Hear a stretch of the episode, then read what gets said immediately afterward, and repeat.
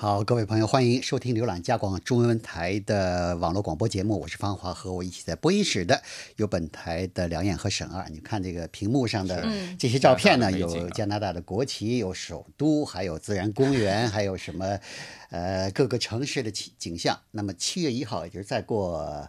呃，三天吧，就是加拿大的国庆节。到时候呢，加拿大这个就不但是好山好水好地方，那么有很多城市呢也会成为欢乐的海洋，就是庆祝加拿大的这个国庆节。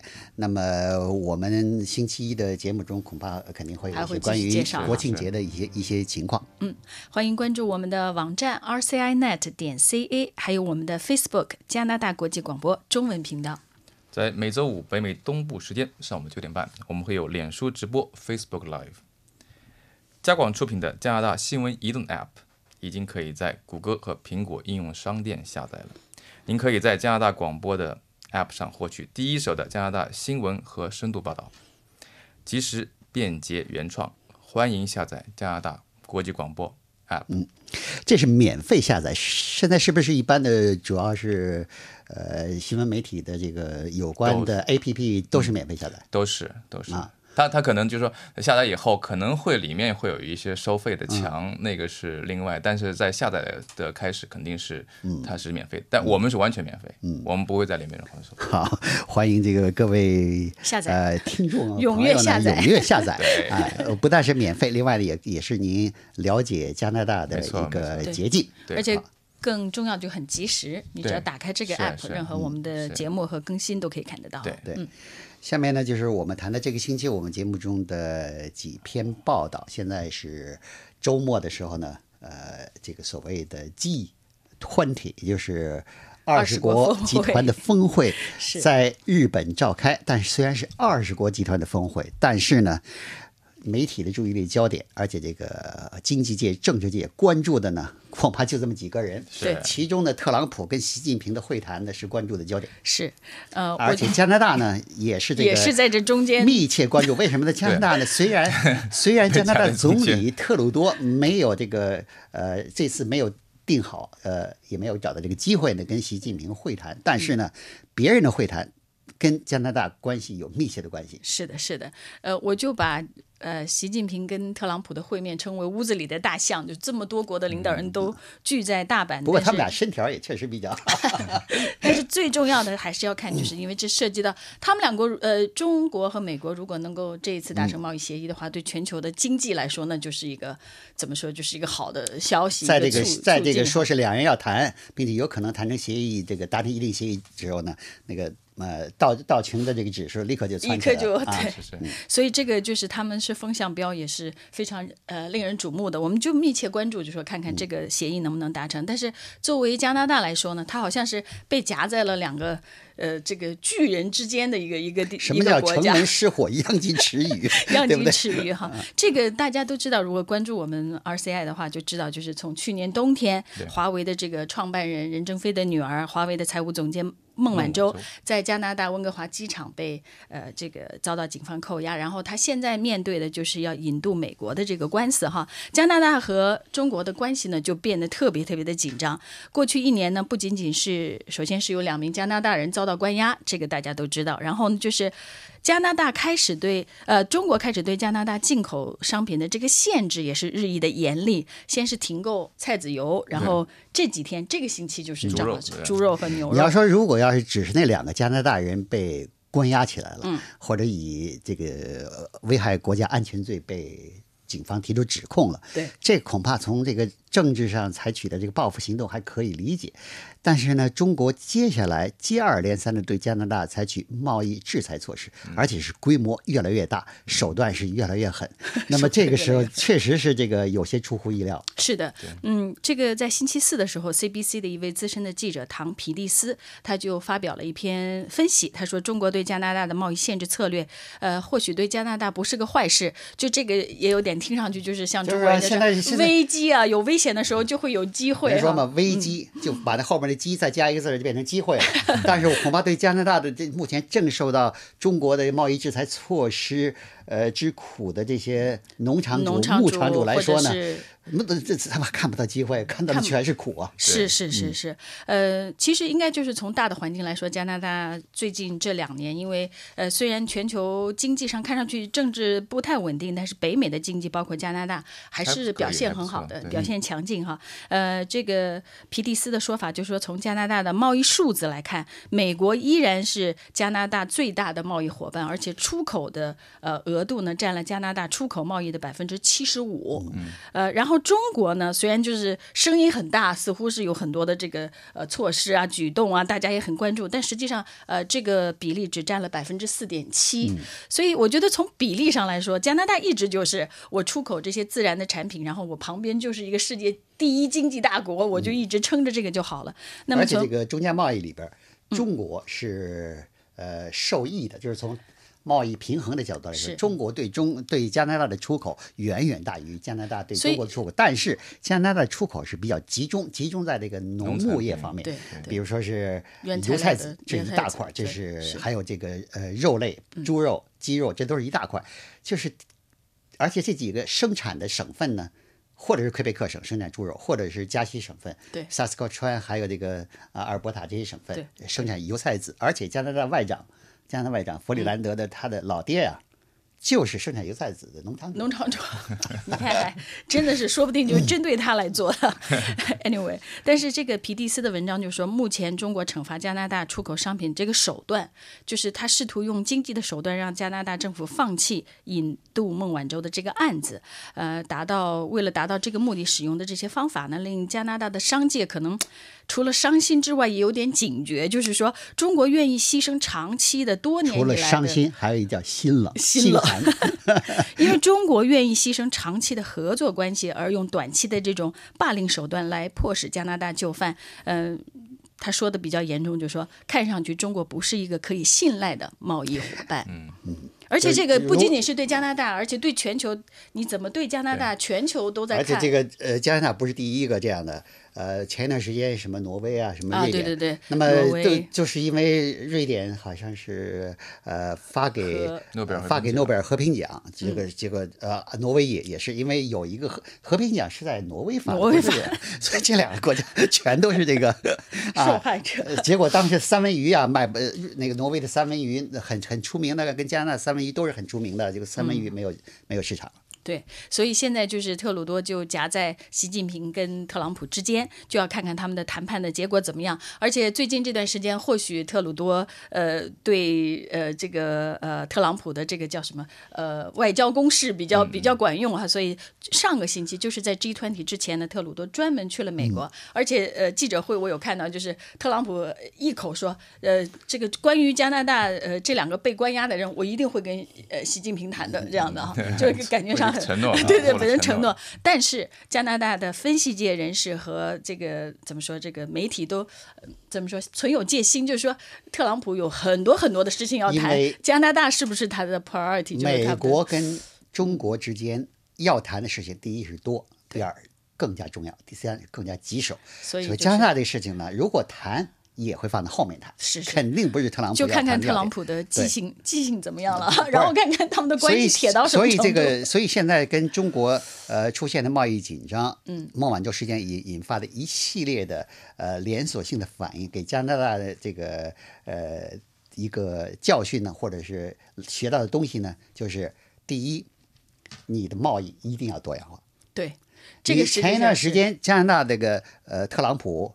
发飙搞对加拿大经济也进行种种指责，说加拿大占美国的便宜，结果加拿大这依靠美国市场啊，所以加拿大当时觉得是很受约束、很限制。现在中国也给加拿大来这么一下子，所以呢，加拿大的市场一定要多元化。这是这个这个文章的一个主题就是说要多元化，然后其中特别的提到印度。说印度现在在，如果是亚洲来看哈，是一个新兴的发展的经济体，然后呃也有跟印度啊人口也够多，然后他说人口的结构也比较好，好像呃听上去是比中国健康，因为中国就是中间因为计划生育中间的这个断层比较比较严重，但是印度就没有这个问题。当然呃加拿大的国际贸易部长尤其说印度是个民主国家。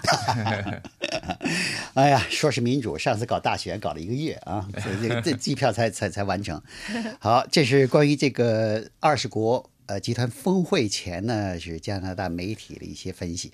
另外一个题目讲的是这个加拿大军队啊，这个自然灾害让加拿大军队捉襟见肘。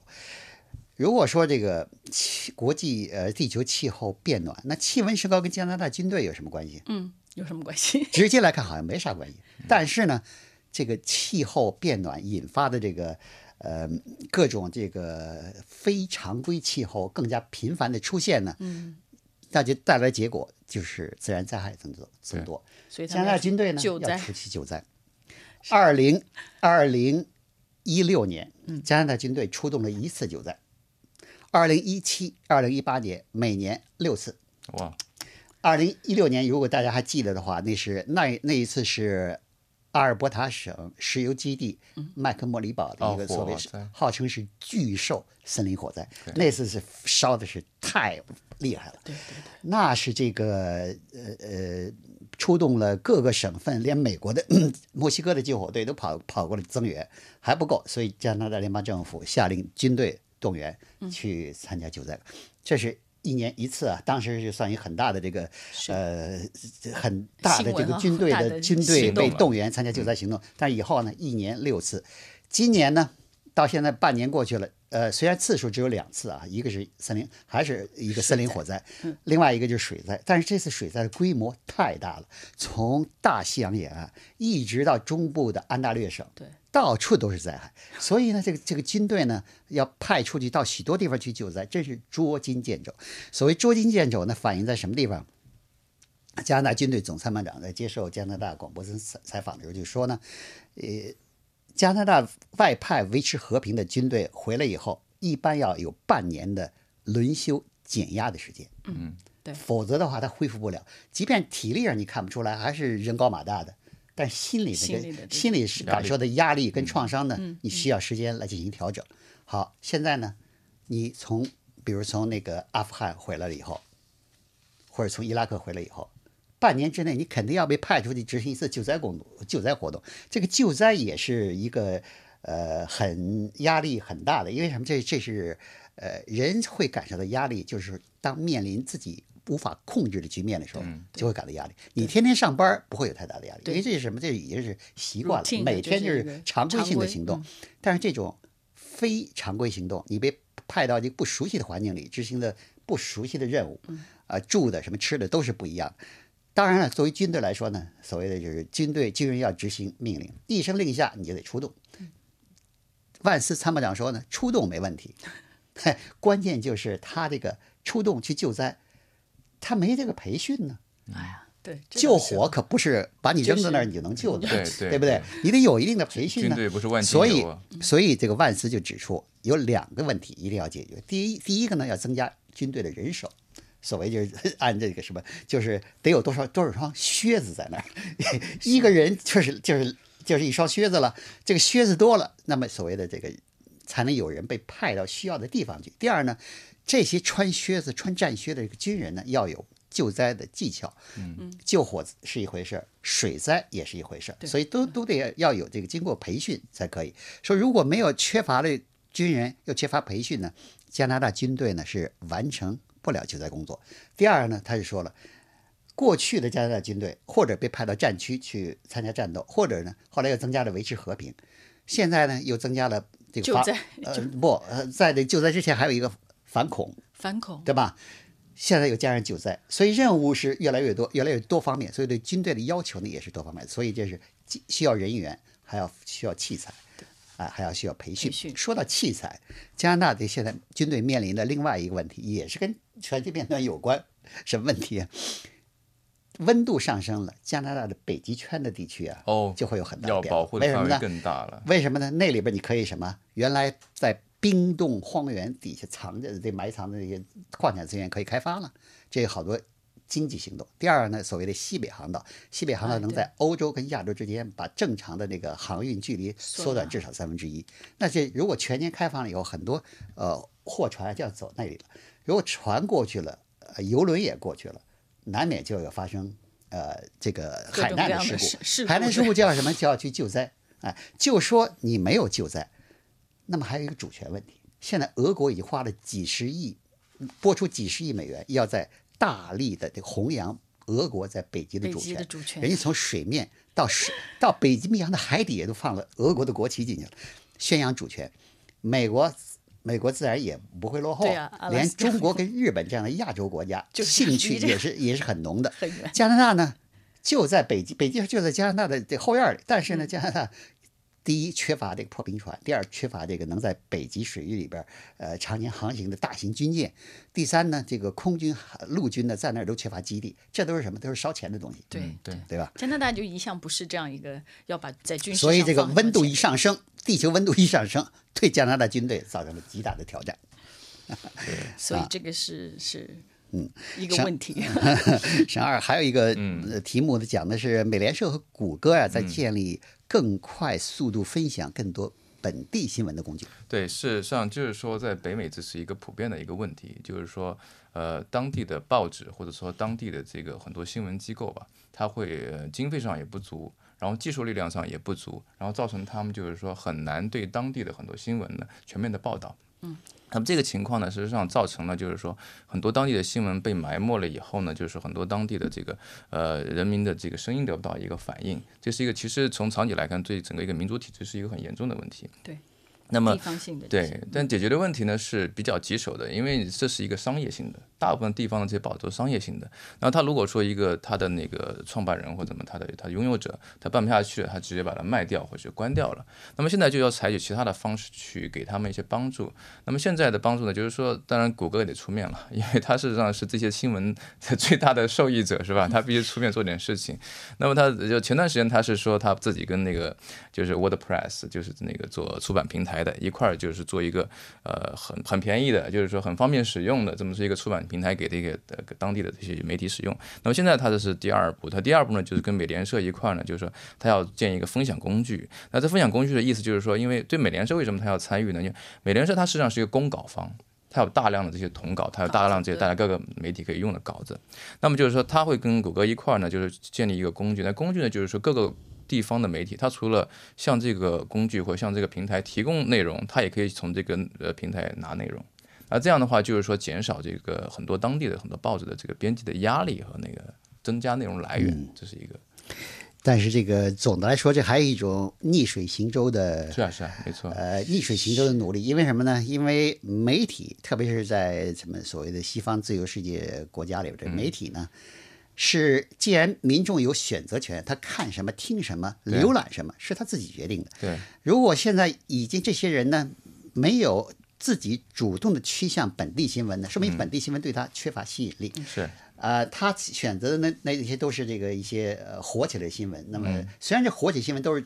都是取自某一个地区，但是你要是长期让他观看某一个地区的节目，关注某一地区节目，就这恐怕是难度还是比较大的。对，因因为有一种说法是说，这些当地的人呢是这样，就是你呃人可以就不是很关心，比如说整个国家的某些事情，但是对你这个你住的那条街上的事情，你是会关心。就是这种东西的这个新闻的针对的观众当然是主要是当地的人。那么在这种情况之下，就是说如果这一部分人得不到这个报道或这部分，他就会。在这个这个整个社会就缺少一大块。好，啊，还有一篇报道讲的是，呃，性取向，就是有有个导演的这个制造的同性恋，呃，做的制作同性恋纪录片呢，事隔了三十多年。是的，呃，其实就是八八十年代有了。拍了一拍了一部，现在回过头三十再回三十二年之后，在二零一六年他又拍了续集吧，应该说这个是香港导演吗？还是？这个是多伦多的导演？多伦多的。哎，这位导演的名字哈，他的名字叫做房慧琴，他是出生在特立尼达的第四代华裔，然后在七零年代的时候到了加拿大，在加拿大多伦多大学读完了他的，呃，现在是呃读完了他的艺术系的这个这个学位，博士学位，然后现在他是呃多伦多的一个呃这个大学的艺术。系老师，但是他是因为在也八零年代的时候就一直在多伦多，而且多伦多的同性恋，尤其是亚裔的同性恋，就是我也是在做这一次节目的时候才留意到，就是亚裔在多伦多同性恋。的这个行动里面起了一个多骨干的作用哈，嗯，首先比如说，因为六月份是加拿大的同性恋自豪月，就是各个大的城市都会有同性恋的这个游行啊，呃，这样的一些活动。那么这个活动的初始的创办人之一就是房慧琴，就是他呢，就是一个。我我觉得我跟他采访，我感觉就是他很谦逊，就有亚洲人，哎，你去找那个谁，他比我更了解情况，你应该采访更多的人。那他是七九年的时候，他去了呃 Washington D.C.，他去参加了全世界的，就是可以说是一个全球性的第一次的呃同性恋大游行。在那个游行之后，他回到了多伦多以后，他就跟多伦多的这些同性恋机构说，我们也应该做一个活动，就像呃这个呃华盛顿那样的做一个活动。所以这个是他。他开始牵头做这个，呃，加拿大的第一次的这个呃同性恋的大游行是一九八零年，所以他是主办人之一。所以这他可以说是这个一具有在同性恋维权活动中具有开具有开创性的这个人士之一。因为现在三十年之后。嗯，在八什么主要的变化？八四年的时候呢，他采访了十四位，嗯，当时非常年轻，你看的那个照片简直是。然后在三十二年之后，呃，因为加拿大大家如果留留意同性恋运动都知道，就除了这个八零年代是受压迫的时候，然后到了九零年代的艾滋的这个盛行，呃，然后到现在就是同性婚姻，这是他们的一个阶段性的维权哈。那其实到了三十二年之后，呃，当初采访的十四个人里面，一个有三个人。死于艾滋，然后有几个人完全不愿意出境，所以最终就是各种原因，就是那我觉得现我就非常非常不愿意出境，可能三十年前不愿意出境，现在都都是对呀，因为那个三十年前八四年的时候出呃是同性恋这个公司可以合法的把你。呃，炒掉的，就是而且会受到各种麻烦。但是这个按照房慧琴的说法，他认为说人在年轻的时候就会有很大的冲劲儿，然后一定要显示，然后过了三十年他就开始。中国有句老话嘛，就是。呃，砍头算什么？二十年后又一条 又一条好汉。但是你这这这都是年轻的人说的豪 言壮语，对到到真的是他最后采访了七个人，都还是不错，然后都还在进行这个同性恋的维权活动。但是我们也看能够看出来这样的一个一个变迁吧。呃，然后中间也采访了一些年轻一代的人，他们跟八零年代的人想法完全不一样，就是他们现在觉得说这一切都是呃就是非常呃自然的，我我就我就有这个权益，谁歧视我也不行。但是呃，如果按照房。慧琴的说法是说，这些年轻人其实对自己同性恋怎么维持权益也是缺乏了解的。如果你去看一下，八一年是加拿大的所谓的这个呃 Stonewall，这个这个就是在八一年的时候，加拿大的警方多伦多的警方是呃这个扫荡了一些同性恋的这些浴室啊、酒吧呀这样子。一二零一六年的时候，加拿大政府和多伦多警方亲自出来向呃同性恋社区道歉。所以这个同性恋的这个现在的。可以算是扬眉吐气，但是这是多少人多少年的，所以他现在也是觉得，哎，他现在也是希望说年轻一代的人，包括社区啊，说不要忘记历史啊，这个历史回潮是很容易的，对吧？嗯，下面还有一个题目呢，讲的是幸福指数问题，就是加拿大的这个最近做了一个调查啊，就说什么样的人。最幸福？什么样的人最幸福？人说这个五十五岁以上的人最幸福，幸福感最强，这是自自我感觉呀，对吧？虽然你年轻，年轻的人风华正茂是一种幸福，但是人家虽然这个头发斑白了，但是他自我感觉挺好。为什么自我感觉挺好？他说这个呃，当然主要一条，五十多岁的人一般来说财务上呢，恐怕是这个收入算是比较高。一般来说，你五十五岁肯定比你二十五岁的时候，一般来说啊，要收入要高。所以这些人，这肯定是一个原因。但是这些人说自己五十五岁幸福感蛮高的人说呢，财财务不是一个主要因素。嗯，哎，现在说这个主要因素呢是什么呢？主要因素是呃要有这个自由，自由的时间是吧？哎，退休了基本上生活要有自由，要有要自己的选择。第二个呢，就是要生活要符合自己的设想。当然年轻的时候恐怕都。很多是设想的对，但是经过但是经过了几十年的这个生活的折磨跟磨，好听话叫磨练呢，到五十五岁的时候，他对自己的生活的预期呢已经比较现实了。对，所以他一般的这个，呃，既能够。想有自己的自由，又能够这个符合自己预想的这个生活，所以呢，他这个呃幸福指数就高了，幸福指数就比较高了。他这个做这个调查呢，还有还可能几个因素考虑啊，就是第一个是收入的角度，虽然刚才说了收入不重要，但是呢，就跟中国也说的，没钱是实在是不行啊，万万不行。所以呢，一般来说呢，就是四万加元以下的人呢，加拿大幸福指数是低一点。那么在呃。在那些年收入超过八万的人呢，给自己这个幸福指数打分就高了，就高了很多了。住房也是一个，拥有住房的人跟租房的人来说，拥有住房的人的幸福指数高一点。独居跟非独居的人来说呢，好像是这个呃非独居的人幸福指数高一点。啊，但是呢，最主要的因素还是刚才说的，一个是自由，还有符合自己的生活呢，符合预期自己的预期。对，还有意思就是什么？从地域上来看呢，对，就是加东地区啊，靠近嗯大西洋沿岸跟魁北克的这个生活呃幸福。指数自我打分更高一点啊！我还以为专家们说反过来的，专家们说为什么是这样呢？是这个气候好，跟文化传统有关系啊。法语文化有有点按中国的俗话来说，就是今朝有酒今朝醉。他就换句话说，他要活在当今。嗯，对，就是不要想这个十年以后怎么怎么样，不要想这个呃今后怎么怎么样。他说呢，可能安大略省的这个。对幸福感的自我打分最低，为什么呢？他说安大略省的人恐怕是居安思危太多了一些，靠美国近，靠美国近。好，以上呢是我们加拿大国际广播电台一周的节目中为您选播的几篇报道。今天节目就到这里，谢谢您的收听。欢迎网友和听友们发表评论和看法。我们的电子邮箱是 china at rcinet 点 ca，我们的新浪微博是加拿大国际广播中文。祝您健康愉快，我们下次节目见。再见。Thank you.